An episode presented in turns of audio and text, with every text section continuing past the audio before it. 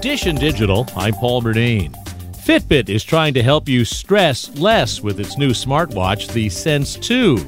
C net senior editor Lisa Eadicicco. It has a sensor that can passively scan for potential signs of stress throughout the day. So if you have this feature turned on and your Fitbit Sense two thinks that you might be showing signs of stress, it'll send a notification and it'll prompt you to log your mood. And, you know, I really like that Fitbit is paying more attention to mental wellness as part of the overall health experience. But I do feel like this particular feature feels a little bit like a work in progress.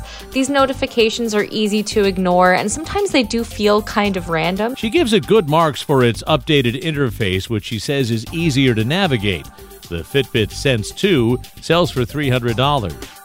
Dish and Digital, I'm Paul Murnane. There's more at W C B S eight eighty dot com slash Dish and Digital.